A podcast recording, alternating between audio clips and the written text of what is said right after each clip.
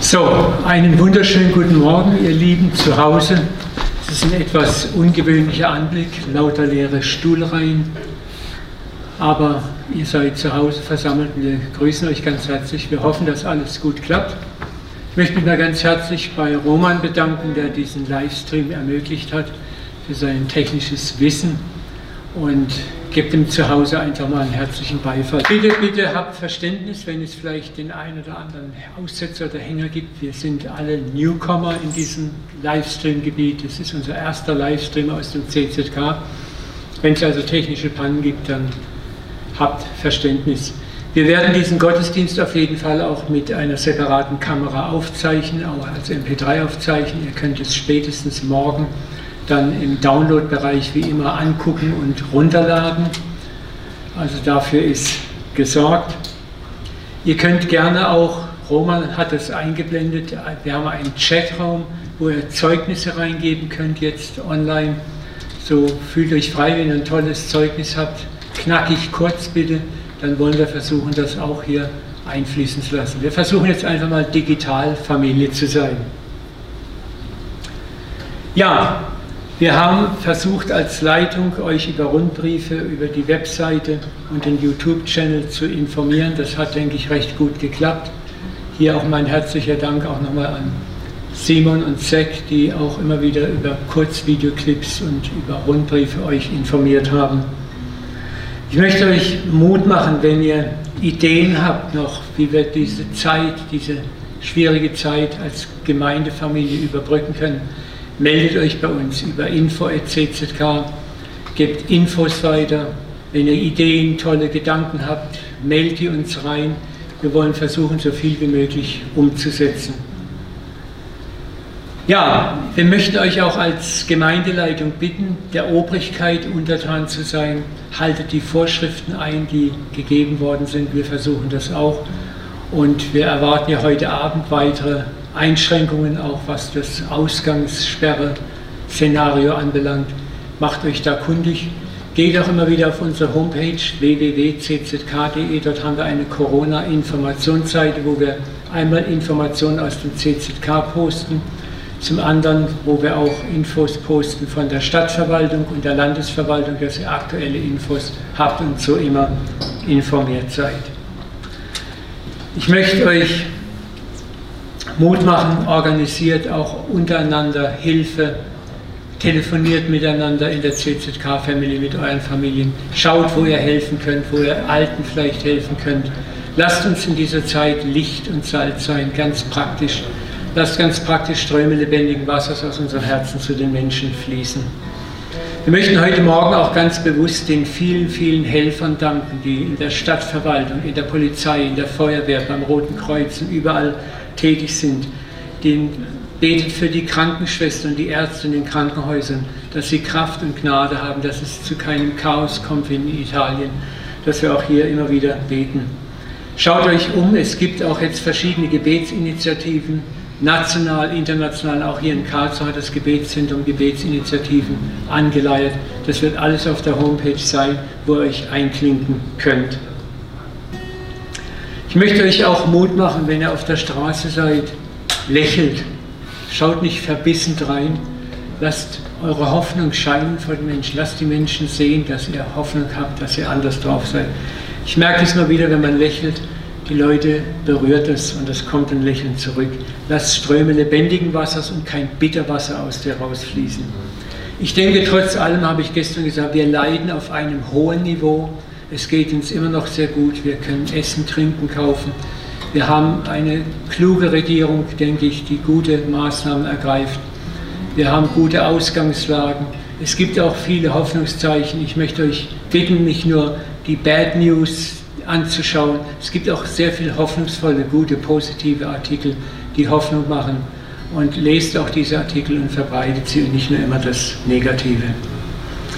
Ich möchte noch kurz einen Eindruck weitergeben und dann möchte ich Zack bitten, für uns zu beten. Jemand hat den Eindruck gehabt, dass Engel Gottes in großer Zahl dabei sind, unterwegs sind, zu helfen. Und die Gebete der Gläubigen sind die Passierscheine der Engel, zu uns und in Situationen zu kommen, um zu wirken. Das Gebet des Gerechten vermag viel. Es werden Gebetsschalen verteilt, was ein Bild dafür ist, dass Gott die Autorität gibt, zu beten, in jede Situation hinein. Und diese Gebete werden erfüllt und setzen Engel frei, Dinge zu tun für uns, für das Land, für die Stadt. Ich möchte euch auch neu Mut machen, in Sprachen zu beten. Manchmal fehlen dann einfach die Worte, man weiß nicht, was man sagen soll, man ist vielleicht verängstigt, verzweifelt. Bet in Sprachen, lass deine Seele rausschreien, was sie bewegt. Hab keine Angst, wenn du vielleicht kleingläubig im Moment bist, ängstlich bist, das ist ein ganz normaler Vorgang in der Krise. Jesus sagt, wenn dein Glauben nur so groß ist wie ein Senfkorn, reicht es vollkommen aus. Wisst ihr, was die Jahreslosung dieser ist? Die ist so wunderbar. Ich glaube, hilf meinem Unglauben. Das ist eines der schönsten Gebete.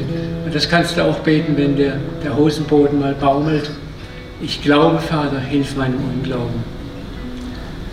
Ja. Okay, ähm, bevor ich anfange, ich wollte noch ein kleines Zeugnis weitergeben, das ein Bruder von uns schon in mehreren Gruppen auch geteilt hat. Also ich kenne ihn persönlich und er war vor kurzem im Krankenhaus, Verdacht irgendwie auf Herzklappenentzündung und so weiter. Und dann wurde aber plötzlich auch Corona diagnostiziert am Morgen und er äh, wurde dann quasi in Isolation gebracht und ja, alles war ein bisschen komplizierter. Er hatte auch hohe Entzündungswerte und äh, viele haben für ihn gebetet natürlich.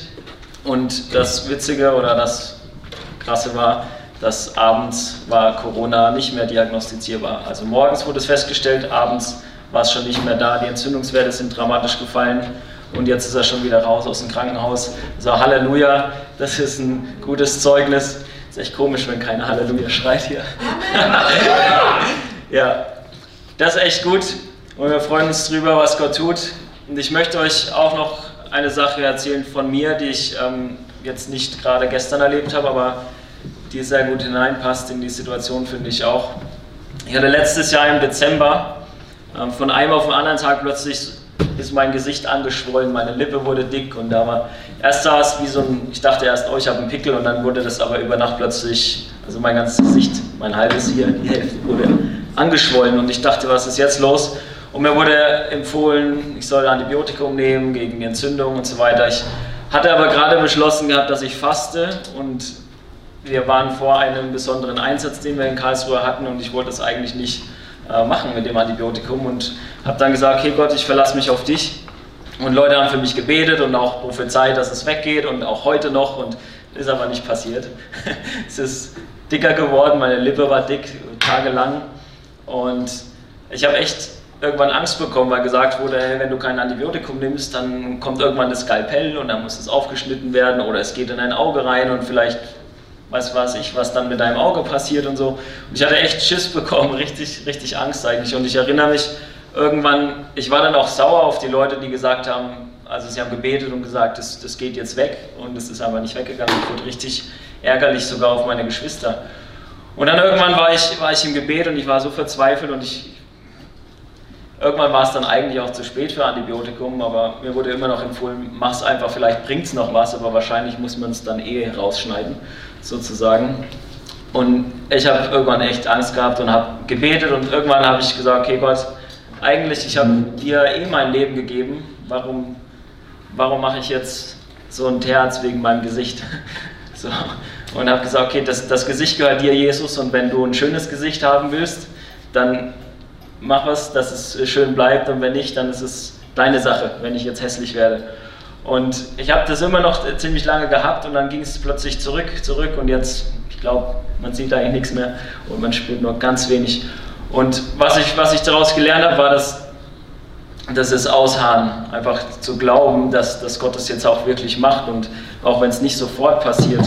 Und diese Angst, die ich bekommen habe, war eigentlich im Rückblick total übertrieben, fand ich. Und momentan gibt es viele Leute, die total Angst haben. Die einen haben Angst, dass sie zu Hause eingesperrt werden und die anderen haben Angst, dass sie krank werden. Und ich glaube einfach, dass Jesus über beiden steht. Wenn du Angst hast, zu Hause eingesperrt zu werden, denk an Paulus, der war schlimmer dran und er hat die Zeit auch gut genutzt. Und wenn du Angst hast, krank zu werden, denk an die Leute, die in, in der Wüste waren. Und die Schlangen haben sie gebissen und dann haben sie auf die Bronzeschlange geguckt, die an diesem Pfahl hing. und dann sind sie gesund geworden. Und genauso ist es jetzt auch. Wir müssen auf Jesus schauen in jeder Situation. Egal, ob es die eine Angst ist oder die andere, unser Ausweg ist immer, wie wir es in der Jungschar schon lernen, die Antwort ist immer Jesus. Wir gucken auf ihn und das ist wunderbar. Halleluja. So, wir sind ja gerade in einer Serie über die Gaben und äh, Simon hat schon einmal drüber gesprochen und hat die Stelle aus dem Römerbrief äh, behandelt. Zack hat letzte Woche über die Gaben in Epheser gesprochen und ich werde jetzt über, Roman sagt gerade, ich soll nicht so viel bewegen, richtig? Okay, Entschuldigung. Ich werde jetzt über die Gaben aus ersten Korinther sprechen, aber ich werde jetzt erst nochmal beten. Vater, ich danke dir so sehr, dass du da bist und dass du wirkst. Und Heiliger Geist, ich lade dich jetzt wirklich ein, unser Herzen aufzumachen, zu verstehen, was du tun willst. Ich bete, dass du wirkst mit Kraft, dass es nicht nur Worte sind, sondern wirklich dein Wort, das unser Herzen beschneidet. In Jesu Namen. Amen. Ich lese einfach mal von Anfang an aus Kapitel zwölf im ersten Korintherbrief. Da schreibt Paulus: Was aber die geistlichen Gaben betrifft, Brüder, so will ich nicht, dass ihr ohne Kenntnis seid. Und da hake ich schon mal ein. Die geistlichen Gaben steht hier in der Elberfelder Übersetzung Pneumatikos im Griechischen und es bedeutet eigentlich die geistlichen Sachen betreffend. Also nicht nur die Gaben, sondern wirklich das Geistliche betreffend. Und Paulus sagt: Ich will nicht, dass ihr ohne Kenntnis seid. Man könnte auch sagen, dass ihr ignorant seid, dass ihr keine Ahnung davon habt. Manche Leute ignorieren das Geistliche, sie wollen gar nicht wahrhaben oder sie haben es nie gelernt, dass es tatsächlich eine geistliche Welt gibt. Und ich erinnere mich daran, als ich zweitausenddreizehn in Uganda war zum ersten Mal, da wurden mir so die, die Augen eigentlich geöffnet für die geistliche Welt, weil mir dort sehr viel erzählt wurde einerseits. Andererseits habe ich zum ersten Mal gesehen, wie ein Dämon manifestiert hat in der Frau, als man für sie gebetet hat. Und ich stand mal daneben und habe zugeguckt und die Leute haben sich lustig gemacht über mich, weil ich anscheinend so schreckhaft geguckt habe. Aber ich habe viel, viel da gelernt und gehört. Wir sind in Dörfer gegangen und die haben zu uns gesagt: Hey, Michael, wenn wir da predigen, die Hexen warten schon drauf, dass sie uns verfluchen und so. Also dort war das ganz normal, dass man an diese geistliche Welt glaubt, dass da Dinge passieren.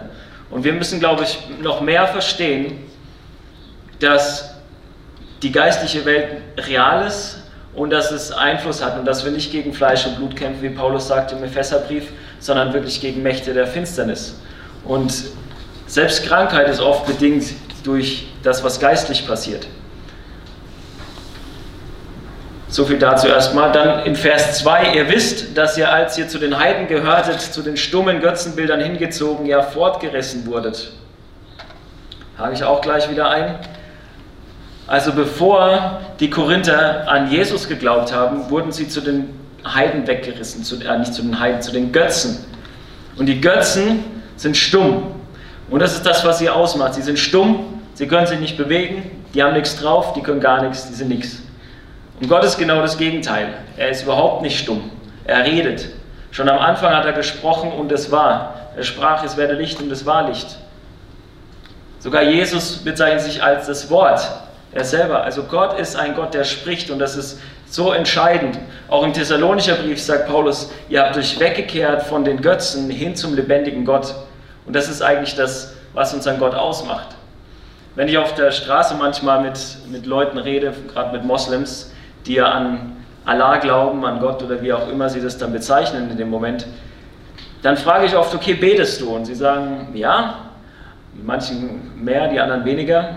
Und dann sage ich: Okay, hat Gott schon mal geantwortet? Oder hat Allah schon mal geantwortet? Und dann warte ich auf die Antwort, weil ich glaube, dass ein Gott, der nicht spricht, kann eigentlich nicht wirklich Gott sein. Es kann natürlich sein, dass wir ihn nicht hören, das ist eine andere Sache, weil unsere Ohren verstopft sind oder wir nicht hören wollen. Aber Gott spricht, er kann sprechen und er will sprechen. Ein anderer Unterschied ist auch noch: Gott ist nicht sichtbar, keiner hat Gott je gesehen. Aber Götzen kann man angucken, aber der kann nichts.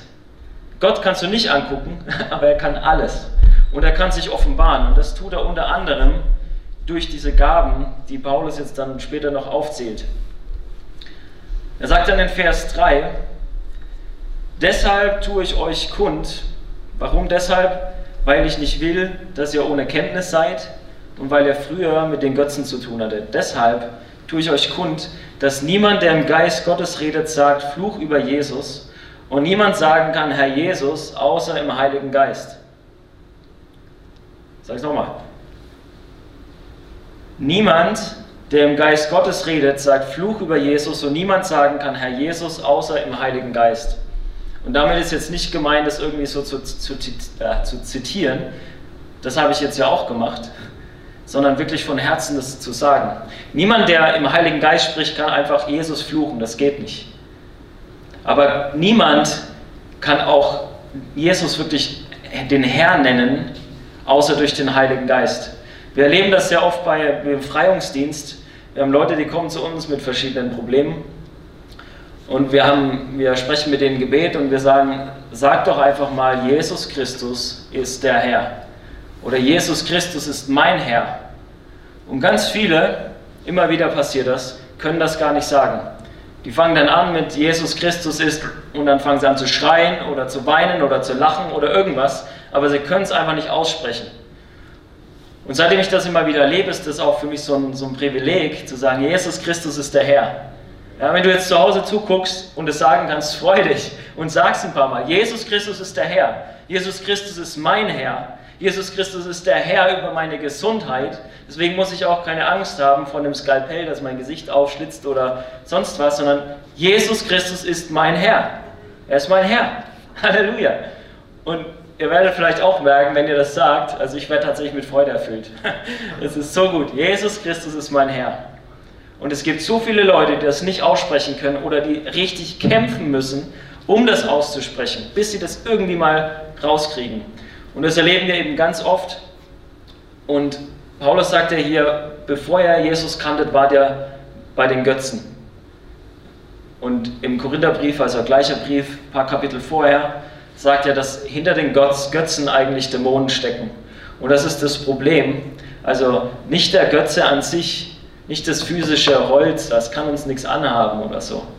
Aber der, der Götze, der dahinter steckt, den sie eigentlich geopfert haben, bevor sie zu Jesus kamen, der will jetzt versuchen, dass nicht das Bekenntnis zu Jesus rauskommt. Und so erleben wir es ganz oft, dass Leute befreit werden und plötzlich sagen können, ja, Jesus Christus ist der Herr und er ist auch mein Herr. Und plötzlich ist Angst weggegangen, plötzlich sind Panikattacken weggegangen, manchmal ist Krankheit weggegangen, je nachdem. Genau, deswegen sehe ich hier gleich in den ersten Versen, dass es so, so wichtig ist, diese geistliche Dimension, die Paulus einfach aufmachen will, hey, es ist nicht alles einfach nur natürlich, wie man in Deutschland so oft eigentlich eingetrichtert bekommt, ja, es ist alles natürlich und wenn einer sagt, oh, ich höre da irgendwelche Stimmen, dann spinnt er halt. Es gibt viel mehr, als wir sehen und als wir uns überhaupt vorstellen können. Und darum, glaube ich, geht es Paulus einerseits hier. Ab Vers vier schreibt er dann, es gibt aber Verschiedenheiten von Gnadengaben, aber es ist derselbe Geist. Und es gibt Verschiedenheiten von Diensten und es ist derselbe Herr. Und es gibt Verschiedenheiten von Wirkungen, aber es ist derselbe Gott, der alles in allen wirkt. Jedem aber wird die Offenbarung des Geistes zum Nutzen gegeben. Ich habe gerade gesagt, niemand, der im Heiligen Geist redet, kann, kann Jesus fluchen, sondern er wird immer Jesus verherrlichen. Das ist eine der Hauptaufgaben, die der Heilige Geist hat, Jesus zu verherrlichen und den Vater zu verherrlichen. Und das macht er unter anderem durch die Gnadengaben, von denen es verschiedene gibt, durch verschiedene Dienste, durch verschiedene Wirkungen. Das sind alles Dinge, die der Heilige Geist tut, die von, von Jesus kommen, von Gott kommen und wo er verherrlicht wird. Und jetzt wird Paulus, zählt da ein paar Gnadengaben auf, über die er spricht, aber ich will gerade noch sagen, dieses Wort Gnadengaben, ja, da steckt schon diese Gnade, steckt schon drin. Es ist nichts, wo, wo wir sagen können, oh, ich verdiene mir das jetzt mal. Ich schmeiß jetzt mal hundert Euro ins Opfer und dann kriege ich vielleicht die Gabe der Heilung. Oder ich bin besonders toll und, und bete jetzt ganz lange und dann kriege ich vielleicht eine Gabe oder so. Sondern es ist wirklich eine Gnade. Es ist ein Geschenk, es ist eine Gnade, die der Heilige Geist verteilt. Da kommen wir später noch im Vers elf, steht das auch. Dies alles aber wirkt ein und derselbe Geist und teilt jedem besonders aus, wie er will. Also wie er will, nicht unbedingt wie ich will. Ich kann mir das nicht verdienen, ich kann es mir auch nicht unbedingt aussuchen. Paulus sagt dann zwar, wir sollen danach streben, aber es ist nicht so, dass ich einfach sagen kann, ich will das, ich kriege das und das ist jetzt meins. So, sondern der Heilige Geist gibt so, wie er das will und wie er sieht, dass der Leib es braucht. Kommen wir gleich noch drauf. Okay, es gibt verschiedene Gaben, es gibt verschiedene Dienste, es gibt verschiedene Wirkungen. Ich will das kurz so erklären, wenn jemand zum Beispiel die Gabe der Heilung hätte, kann es, sich auch, kann es auch sein, dass der Dienst, den er damit tut, ganz anders aussieht als von jemand anderem. Ja?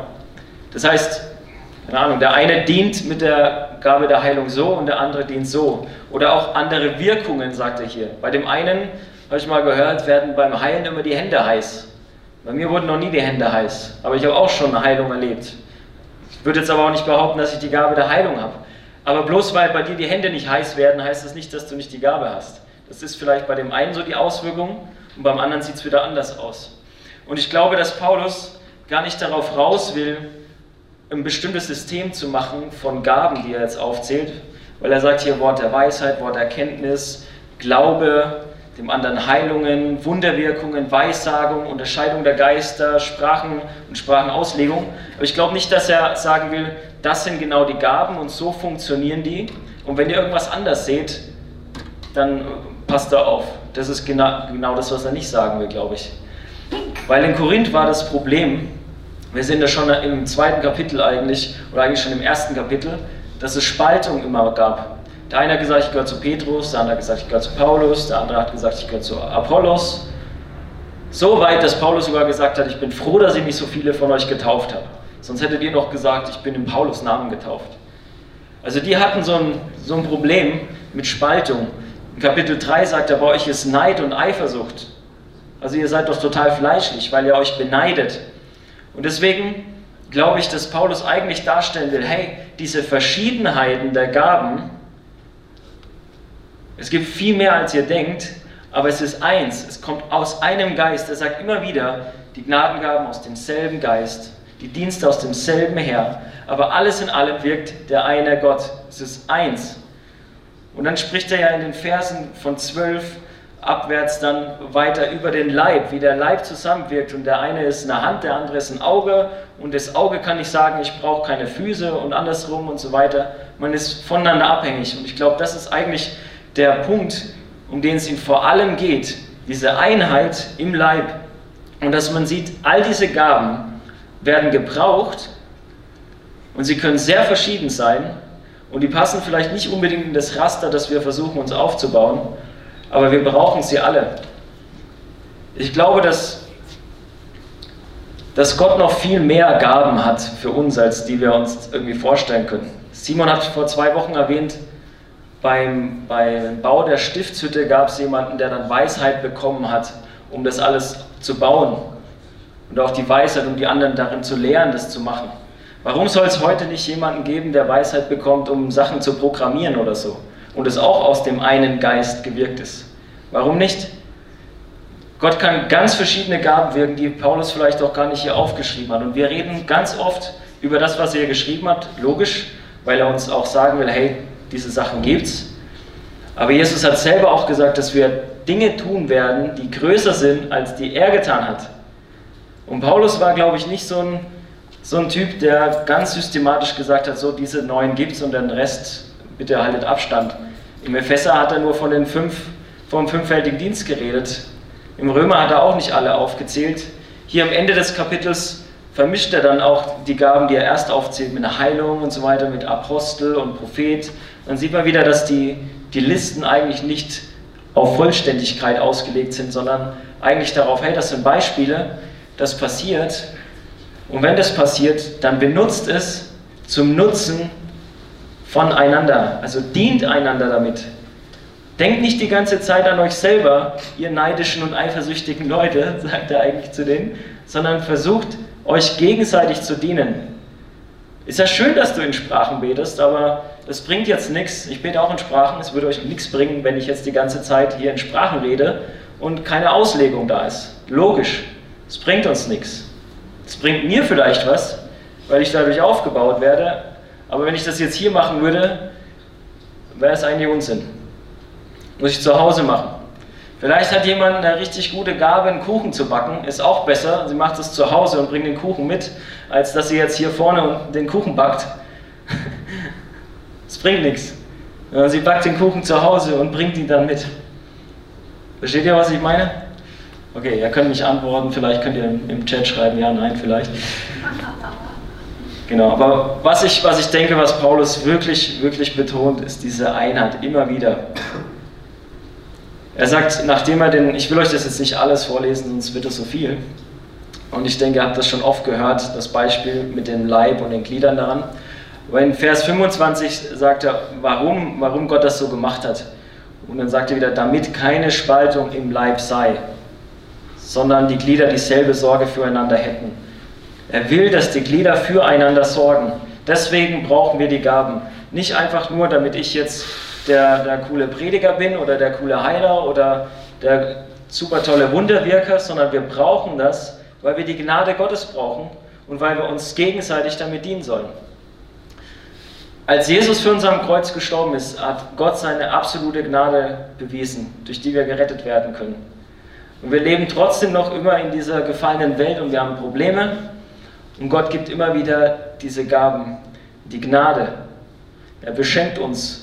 Und dadurch können wir uns gegenseitig helfen, dass wir aus dem ganzen Schlamassel rauskommen bzw. durchkommen und Jesus ähnlicher werden und ihm nachfolgen.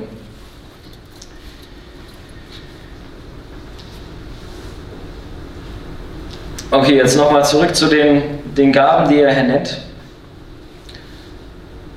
Ab Vers acht heißt, denn dem einen wird durch den Geist das Wort der Weisheit gegeben, einem anderen das Wort der Erkenntnis nach demselben Geist, einem anderen aber Glauben in demselben Geist, einem anderen aber Gnadengaben der Heilungen in dem einen Geist, einem anderen aber Wunderwirkungen, einem anderen aber Weissagung, einem anderen aber Unterscheidung der Geister, einem anderen Arten von Sprachen, einem anderen aber Auslegung der Sprachen. Ich finde es spannend, dass er absolut nicht erklärt, wie das alles funktioniert. Deswegen finde ich auch, ist es viel deutlicher, er sagt immer wieder, der eine Geist, es ist verschieden, aber es ist ein Geist. Deswegen denke ich, dass der Punkt eigentlich ist, diese Einheit. Und er erklärt nicht groß, wie die Sachen funktionieren. Ein paar Sachen kenne ich, habe ich mal erlebt, alles kenne ich noch nicht. Wenn jemand ein Wort der Weisheit spricht, ich glaube, das ist relativ verständlich, er spricht eine Weisheit, die von Gott kommt, die nicht einfach nur von ihm selber gerade Ein, ein toller Ratschlag ist, wo er selber sich ausgedacht hat. Ein Wort der Erkenntnis. Ich habe mal für eine Frau gebetet und während ich für sie gebetet habe, hat plötzlich in meinem Bauch das ist so komisch angefangen zu kribbeln. Ich dachte, was ist jetzt los? Habe mich ein bisschen weggedreht, habe weiter gebetet und mir war es so, als müsste ich gleich weinen. Und ich habe gesagt, ja, Herr, was soll das jetzt bedeuten? Und dann kam in meine Gedanken, Kind verloren. Und dann habe ich die Frau danach angesprochen und sie gefragt, ob sie mein Kind verloren hat. Und die Geschichte, die ich dann gehört habe, war noch viel mehr als dieses Wort der Erkenntnis. Sie hat mir erzählt, dass sie vergewaltigt wurde, dass sie davon schwanger geworden ist und dass sie das Kind verloren hat. Dann stehe ich da und denke, okay, was mache ich jetzt damit? Ne? Dann braucht man wieder Weisheit und, und ich gehe zum, zum Herrn, um mir jetzt wieder weiterzuhelfen. Er hat mir dieses Wort der Erkenntnis, sage ich mal, gegeben. Wenn ich jetzt daraus die Lehre mache, immer wenn ich ein Wort der Erkenntnis bekomme, fängt es an in meinem Bauch zu kribbeln, dann fühle ich mich, als würde ich gleich weinen und dann kriege ich einen Gedanken, wäre natürlich Quatsch. Es kann auch ganz anders funktionieren. Ich weiß von manchen, die spüren plötzlich einen Schmerz im linken Ellbogen und wissen, irgendjemand hier hat Schmerzen im Ellbogen oder so. Aber was ich damit zeigen will, ist, es gibt Verschiedenheiten der Wirkungen, obwohl es die gleiche Gabe sein kann. Es gibt Erkenntnis, aber auf verschiedene Arten und Weisen wird es offenbart. Und ich muss mich nicht mit jemandem vergleichen, der ständig irgendwo was an seinem Körper spürt und mich dadurch verwirren lassen, dass, das, dass ich das vielleicht nicht habe oder kann, sondern ich muss drauf gucken, was hat Gott mir gegeben und das bringe ich ein. Ich habe mal für jemanden für Befreiung gebetet und da war eine, eine Dame dabei, die hat immer Sachen gesehen. Und am Anfang hat mich das total verwirrt, weil die immer irgendwas gesagt hat, ja, ich sehe jetzt da was und da, da ist eine Schlange oder so. Und, und mich hat das irgendwo erstmal so, okay, jetzt bin ich ein bisschen unsicher, weil wenn ich jetzt irgendwas mache, die sieht ja dann, ja, wenn ich jetzt meine Hand auf den Bauch von dem Typen lege und irgendwie einen Geist befehle, rauszugehen, dann sieht die ja, ob da einer ist oder nicht. Das ist ja total ähm, komisch, weil ich sehe es ja nicht. Tatsächlich hat das Ganze aber nur bestätigt, was ich gemacht habe. Also sie hat dann gesehen, was, was da passiert und so. Es war total spannend. Und der Punkt ist jetzt aber nicht, dass ich dann denke, oh, ich muss das genauso machen wie sie, sondern bei mir war eigentlich, ich habe gebetet, habe gedacht, oh, ich lege jetzt meine Hand auf den Bauch und bete. Das war mein Ding. Und bei ihr war halt, oh, ich sehe, da ist eine Schlange im Bauch. Ziemlich, ich fand es ziemlich schräg, aber ich glaube, das ist genau das, was Paulus hier sagt. Hey, es gibt verschiedene Arten und Weisen, wie das alles passieren kann. Und sei nicht eifersüchtig auf den anderen und sag auch nicht, ey, das brauchen wir nicht, das ist mir zu abgefahren oder zu komisch. Es gibt ganz viele unterschiedliche Dinge. Er sagt zum Beispiel auch, die Gabe des Glaubens. Wer von euch hat Glauben? Also wer vertraut Gott? So, haben wir alle die Gabe des Glaubens deswegen? Ich glaube nein, sonst wird es nicht extra erwähnen. Ja, es muss außergewöhnlicher Glaube irgendwie sein. Aber trotzdem glauben wir doch alle. Also hoffentlich. Ja. Wir, Glaube ist ja Vertrauen auf Jesus und ohne Vertrauen auf Jesus wäre ich ja gar nicht gerettet. Da kann ich ja gar nicht vorangehen. Also ich brauche einen Grundglauben. Aber das zeigt mir zum Beispiel auch, dass eine Gabe nicht heißt, dass wenn ich sie nicht habe, dass ich absolut gar nichts da machen kann. Genauso mit der Heilung. Ich glaube nicht, dass ich die Gabe der Heilung habe. Ich habe aber schon erlebt, dass Leute geheilt wurden, wenn ich für sie gebetet habe. Er sagt, Wunderwirkungen. Es gibt ja mega viele Wunder in der Bibel, die aufgezählt sind. Ja, Jesus verwandelt Wasser zu Wein, er läuft über, übers Wasser, Mose spaltet das Meer. Wer hat sich das vorher vorgestellt, was Gott alles für Wunder wirken kann, bevor die aus Ägypten rausgegangen sind? Wer denkt sich sowas aus heute? Ja, ähm, lassen wir mal Frösche aus dem Nil kommen oder so. Oder wir verwandeln einfach mal den Nil in Blut. Das sind Wunderwirkungen und ich glaube, es gibt so viel mehr, als was wir uns vorstellen können. Auch vielleicht brauchen wir in nächster Zeit noch viel mehr Wunder. Ja? Vielleicht brauchen wir Klopapiervermehrung oder irgendwie sowas. Könnte passieren. Sorry für den Witz, aber wir, wir, diese Wunder, wir können sie uns ja vorher gar nicht unbedingt ausdenken. Und deswegen sage ich nochmal, Paulus macht hier nicht den Punkt, hey, jemand, der Wunder wirkt, macht immer genau das und das und das und guckt wirklich drauf, dass das so ist und nicht anders. Sondern er betont immer wieder, es ist verschiedenes, verschiedenes, verschieden, aber es ist ein Leib. Und dieser eine Leib ist dazu da, um Jesus zu verherrlichen. Und deswegen macht er das ganz am Anfang klar. Ihr kommt von den nicht sprechenden Götzen, aber ihr seid jetzt beim sprechenden Gott. Wundert euch nicht drüber, dass er was tut. Weil die Götzen vorher haben nichts gemacht. Aber jetzt seid ihr beim lebendigen Gott und er wirkt. Er tut Wunder. Und manchmal ist es, meistens ist es über unsere Vorstellungskraft. Ja? Aber wundert euch dann nicht und denkt nicht, das ist irgendwie komisch oder schaut nicht auf das eine herab und erhebt das andere total. Damit eben nicht die Spaltung da ist.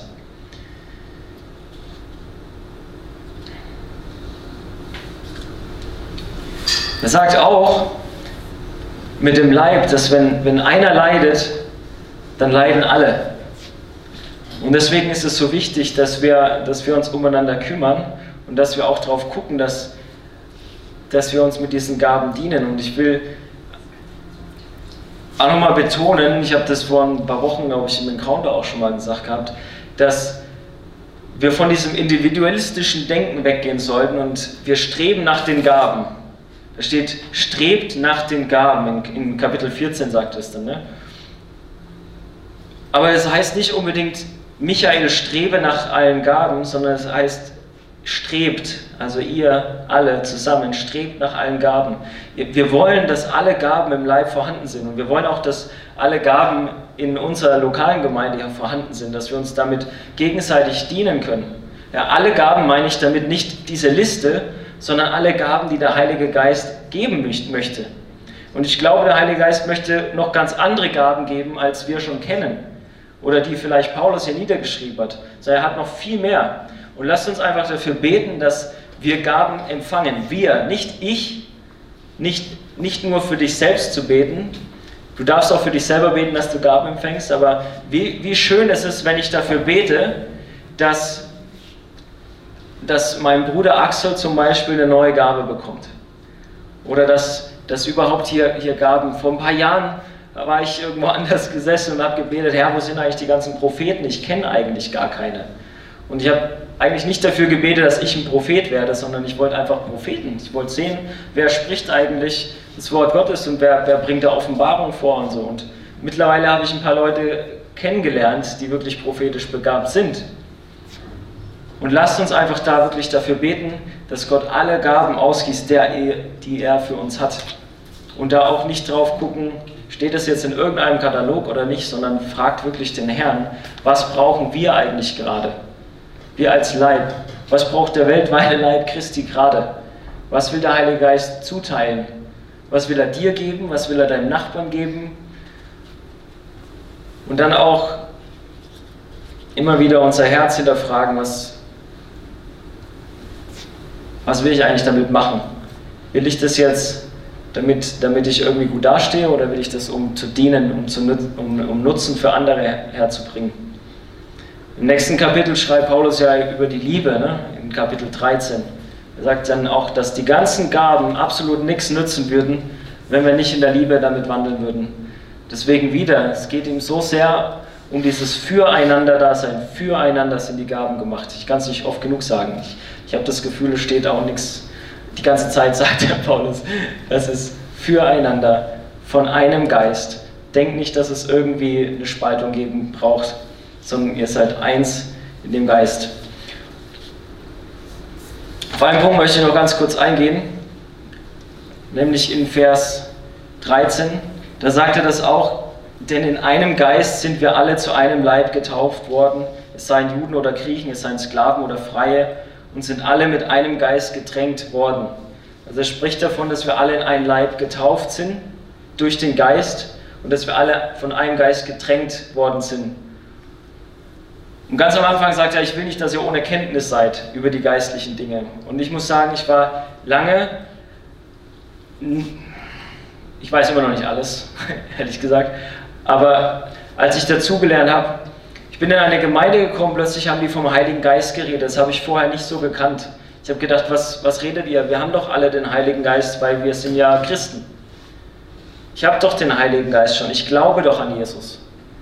Ja, und es steht doch auch hier jetzt in Korinther zum Beispiel, denn ihr seid alle in einen Leib getauft durch den Heiligen Geist. Aber dann habe ich gesehen, dass Paulus an einer Stelle in der Apostelgeschichte, kommt er zu den Ephesern und er trifft zwölf Jünger und er sagt, zu ihnen, habt ihr den Heiligen Geist empfangen, seitdem ihr gläubig geworden seid? Und das ist sehr spannend, weil nicht jeder, der an Jesus glaubt, hat automatisch den Heiligen Geist empfangen. Und ich glaube, das ist eine, eine sehr große Grundlage, die wir eigentlich wissen müssen, wenn wir über die Geistesgaben reden, weil niemand, der den Heiligen Geist nicht hat, kann ja die Gaben von ihm empfangen. Und Paulus sagt ja, habt ihr ihn empfangen, seitdem ihr gläubig wurdet? Sie sagen, ja, wir wissen gar nicht, dass er da ist. Und dann sagt er, ja, wo, wie seid ihr dann getauft? Ja, auf die Taufe von Johannes. Okay, und dann sagt er, Johannes hat gesagt, ihr sollt auf den getauft werden, der nach mir kommt, der euch im Heiligen Geist tauft. Und er tauft sie im Wasser, im Namen von Jesus Christus. Und dann legt er ihnen die Hände auf und sie empfangen den Heiligen Geist, fangen an in Sprachen zu reden und zu prophezeien. Also direkt haben sich die Gaben des Heiligen Geistes sogar gezeigt bei diesen Jüngern. Aber sie haben vorher schon an Jesus geglaubt. Und auf diesen Punkt wollte ich nochmal kommen, weil es gibt bestimmt jemanden, der jetzt zuguckt und sich denkt, oh, ich hätte gern irgendwie Gaben vom Heiligen Geist, aber vielleicht hast du selber tatsächlich noch gar nicht den Heiligen Geist empfangen. Und ich sage das nicht, um zu sagen, wow, guck mal, du, du hast den Heiligen Geist nicht und ich schon und ich bin cool und du bist nicht cool, darum geht es nicht, sondern es geht darum, dass du erbaut wirst durch das, was ich dir jetzt sage. Ja, dass du zugerüstet wirst und Jesus ähnlicher wirst. Und mir hat es auch irgendwann jemand sagen müssen und ich muss es dann auch nachlesen und lernen und sehen, dass der Heilige Geist nicht automatisch, bloß weil wir mal gebetet haben oder in der Kirche waren oder so, in uns wohnt, sondern Jesus sagt, wir sollen mit ihm getauft werden. Und er hat gesagt, wenn wir den Vater darum bitten, dann gibt er ihn uns. Und deswegen bittet den Vater um den Heiligen Geist, empfangt den Heiligen Geist, sodass ihr wirklich sagen könnt, ich bin in ihn hineingetauft, ich bin mit ihm getränkt, Ströme lebendigen Wassers kommen aus mir vor und dann wird er auch Gaben geben. Und diese Gaben setzt dann ein, um einander zu dienen. So, komme zum Ende. Ich will jetzt einfach noch beten. Ich will beten, dass wir wirklich erfüllt werden und dass wirklich die Gaben des Geistes überall ausgegossen werden, egal wo ihr seid. Und ihr könnt selbst, macht euch, macht euch auf, fragt, fragt den Herrn, was für eine Gabe hast du eigentlich in mich gelegt durch den Heiligen Geist? Frag ganz ernsthaft nochmal, wenn du dich nicht sicher bist, habe ich eigentlich den Heiligen Geist? Und wenn du nicht sicher bist, frag den Herrn, dass er dich tauft im Heiligen Geist. Ich bete jetzt. Halleluja. Vater, ich danke dir, dass du uns deinen Sohn gegeben hast, als die wunderbarste Gabe auf der Welt. Danke, dass du Versöhnung gegeben hast, dass du Liebe geschenkt hast, dass du Einheit uns gibst, Herr, im Leib. Und ich bete für diese Einheit, Jesus. Ich bete, dass überall, wo gerade Eifersucht ist und Neid, dass es verschwindet, auch aus den Familien, aus den Häusern. Ich bete, Vater, dass du uns zurüstest, dass du deinen Leib zurüstest. Und ich bete für eine neue Offenheit für deinen Geist und für die Gaben. Ich bete, dass nicht so eine, so eine Steifheit und Verstocktheit da ist, dass alles ins Schema passen muss, sondern dass du wirklich deine Wunder wirken darfst, wie du sie willst. Ich bete, Herr, dass wir unsere Herzen wirklich aufmachen und dass neu deine Gaben freigesetzt werden in uns. Und ich bete für jeden, der sich gerade ausstreckt, auch nach, dem, nach der Taufe im Heiligen Geist, Vater, ich bete, dass du jetzt kommst mit Kraft über diese Leute, dass sie wirklich deinen Geist empfangen, damit getränkt werden, damit getauft werden. Komm, Heiliger Geist, und erfüll du jeden, der jetzt da zuschaut und der sich das wünscht. Ich bete, Herr, rühr du sie an. Und ich bete jetzt auch für Heilung, Jesus. Jeder, der krank ist, soll jetzt geheilt sein in Jesu Namen. Egal, was es ist, ob das jetzt ein Virus ist, ob das Schmerzen sind, ob das was Chronisches ist, was schon lange da ist, soll geheilt werden im Namen von Jesus Christus. Und ich bete, Herr, dass du zu jedem Einzelnen sprichst. Zu jedem Einzelnen.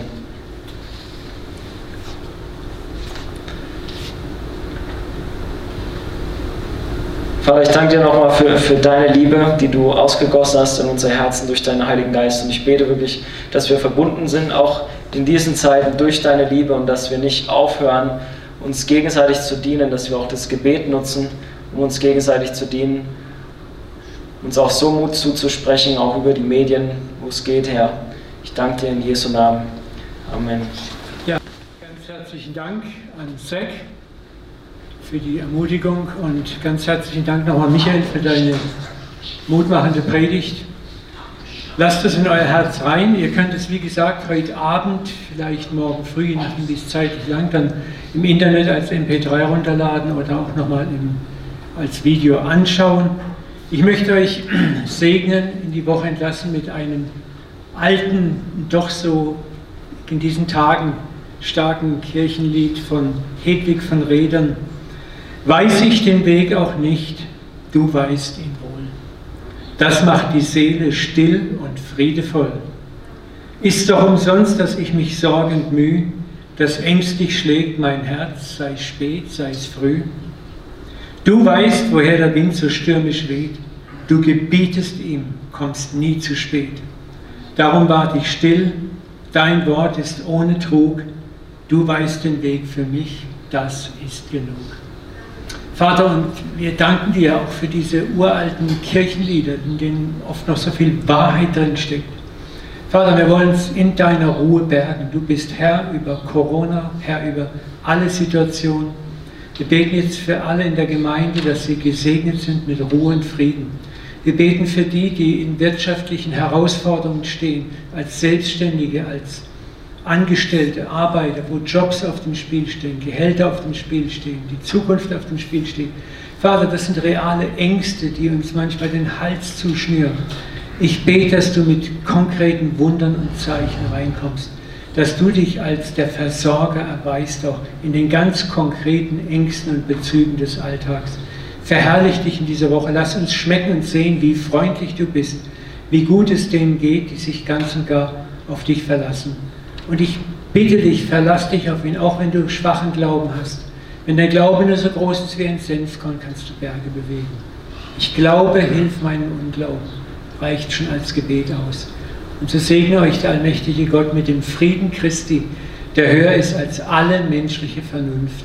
In Christus Jesus. Amen. Ganz herzlichen Dank nochmal für euer Dabeisein, digital. Ganz herzlichen Dank nochmal an alle Mitarbeiter, die diesen Gottesdienst möglich gemacht haben. Ihr habt Tolles geleistet. Danke an die Band. Danke an alle, die im Hintergrund zu Hause mitgearbeitet haben. Ich möchte euch Mut machen, schaut immer wieder auf die Homepage w w w punkt c z k punkt d e. Wir haben dort immer wieder aktuell Informationen, Updates und Filme. Und Simon hat einen tollen Vierteiler über Home Church, Hauskirche zu organisieren, zu gründen, wie man das in dieser Zeit machen kann. Schaut da mal rein. Ich habe noch eine letzte Bitte am Schluss, auch wenn es doof ist, aber wir können keine Opfer mehr einsammeln und uns gehen dadurch auch real Finanzen verloren. Die Kosten laufen weiter. Wir haben natürlich auch Miete und Löhne und Gehälter zu bezahlen. Wir vertrauen, dass Gott hier wirkt, aber wir möchten euch auch bitten, euer Opfer per Überweisung zu realisieren. Wir werden auch jetzt einen PayPal-Button auf der Homepage und sonst wo etablieren, dass es leicht gemacht werden kann. Es wäre schön, wenn ihr auch hier ganz konkret an uns denkt und die Gemeinde am Leben erhaltet und segnet. Wir vertrauen auf Gott in Jesu Namen. Amen. Amen. Habt einen schönen Nachmittag miteinander. Tschüss.